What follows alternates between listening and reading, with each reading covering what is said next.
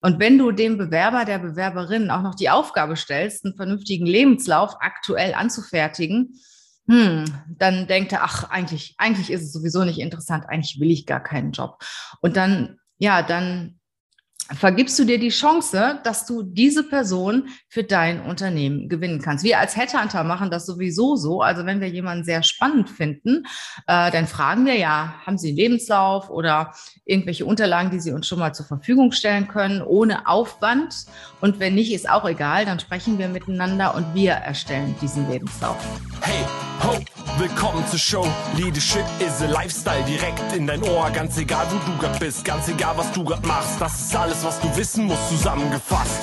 Du willst nach oben oder dass alles so bleibt. Du willst ein bisschen glücklicher oder erfolgreicher sein. Du willst, dass du Ziele erreichst. Dann nimm dir doch die nächsten Minuten für dich Zeit. Denn das ist, was Leadership is a Lifestyle heißt. Herzlich willkommen. Schön, dass du heute wieder dabei bist in meiner Show. Heute geht es darum, wie du als Unternehmer, als Unternehmerin oder als Führungskraft die besten Leute für dich bekommst. Ich gebe dir heute in dieser Show drei Tipps, die du unbedingt beachten solltest. Und dann wird es dir gelingen, ja, richtig gute Menschen für dich zu gewinnen. Zumindest werden dir die Tipps helfen, ähm, gute Leute für dich zu gewinnen, weil das sind Dinge, die halt allzeit bekannt sind, aber trotzdem jeder oder unwahrscheinlich viele permanent falsch machen. Legen wir mal los mit dem Tipp Nummer eins. Sei unkompliziert. Es gibt Jobs, die sehr schwer zu besetzen sind. Es sind Stellen, die sehr schwer zu besetzen sind. Ich sag mal im IT-Umfeld, im Online-Marketing-Umfeld, im Finanzumfeld, auch teilweise je spezifisch die Funktion ist. Und die Menschen, die diese Funktion ausüben, werden ziemlich häufig angesprochen. Von Headhuntern, wie wir zum Beispiel, aber auch von den Unternehmen direkt und sie bekommen viele Jobangebote.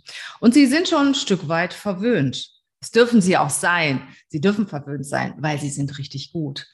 Und wenn du jemanden hast, den du gerne in deinem Team hättest, dann sei unkompliziert. Das heißt, sprich denjenigen an und frag ihn nicht groß nach einem Lebenslauf, sondern frag ihn, hast du irgendwelche Unterlagen, die du mir schon mal schicken kannst? Kann auch ein älterer Lebenslauf sein. Es muss nichts Aktuelles sein. Ich möchte einfach etwas von dir vorliegen haben. Wenn du nichts hast, ist auch nicht schlimm. Dann unterhalten wir uns direkt. So, das machen wenige Unternehmen. Die meisten brauchen und möchten schon einen Lebenslauf von dieser Person haben oder auch Zeugnisse. Und das hindert natürlich den gesamten Prozess. Also ich sag mal, in den meisten Fällen findest du ja bei Xing, LinkedIn schon einen abgebildeten Lebenslauf. Da ist ja schon fast alles drin. Und wenn du dem Bewerber, der Bewerberin auch noch die Aufgabe stellst, einen vernünftigen Lebenslauf aktuell anzufertigen, hm, dann denkt er, ach, eigentlich, eigentlich ist es sowieso nicht interessant, eigentlich will ich gar keinen Job. Und dann, ja, dann vergibst du dir die Chance, dass du diese Person für dein Unternehmen gewinnen kannst. Wir als Headhunter machen das sowieso so. Also wenn wir jemanden sehr spannend finden, äh, dann fragen wir ja, haben Sie einen Lebenslauf oder irgendwelche Unterlagen, die Sie uns schon mal zur Verfügung stellen können, ohne Aufwand. Und wenn nicht, ist auch egal, dann sprechen wir miteinander und wir erstellen diesen Lebenslauf für diese Person. Wir machen so, wir sorgen dafür, dass diese Person, die interessant ist, so wenig Arbeit wie möglich hat. Also es muss einfach und unkompliziert für den Bewerber, für die Bewerberin sein. So, jetzt hast du die Person, ähm, die Unterlagen dieser Person gesehen und du findest diese Person gut und du möchtest gerne mit ihr sprechen dann lade sie, wenn eben geht, zu einem persönlichen Interview ein, weil die 150 Schleifen sind überhaupt nicht gut für Menschen, die sehr rar am Markt sind und sehr heiß begehrt sind. Ich kann dir wirklich aus der Praxis erzählen. Mittlerweile ist es so, wenn Unternehmen sich ein bisschen länger Zeit lassen, ist der Bewerber weg. Also ich sag mal, sieben von zehn Bewerber sind weg, wenn das Unternehmen sich zu viel Zeit lässt. Und das kommt wirklich sehr, sehr häufig vor. Da muss das Team erst zusammensitzen, dann wird ein Probearbeitstag gemacht und dafür müssen alle Leute da sein. Aber sind ja welche in Urlaub, da wird das wieder drei, vier Wochen verschoben. In der Zeit hat die gute Kraft hat der gute Kandidat oder die gute Kandidatin schon längst was anderes gefunden. Also das passiert mir wirklich mittlerweile täglich und es ist echt ärgerlich. Deshalb sage ich dir das auch. Also lade direkt sehr schnell, tak, tak, tak, denjenigen zu einem persönlichen Gespräch ein. Dann lernst du die Person kennen ist ein persönliches Gespräch nicht möglich, ähm, kurzfristig, dann klar kannst du einen Zoom-Call oder einen Teams-Call vorschalten, Video-Call vorschalten, aber versuch die Person so schnell wie möglich in dein Unternehmen zu bekommen und persönlich vor Augen zu bekommen, weil dann kann man schon ein richtig gutes, intensives Gespräch führen. Hast du die Person dann bei dir im Office, führt ihr gerade das Gespräch, dann Gib dieser Person ein gutes Gefühl. Führe sie in eine gute Gesprächsatmosphäre.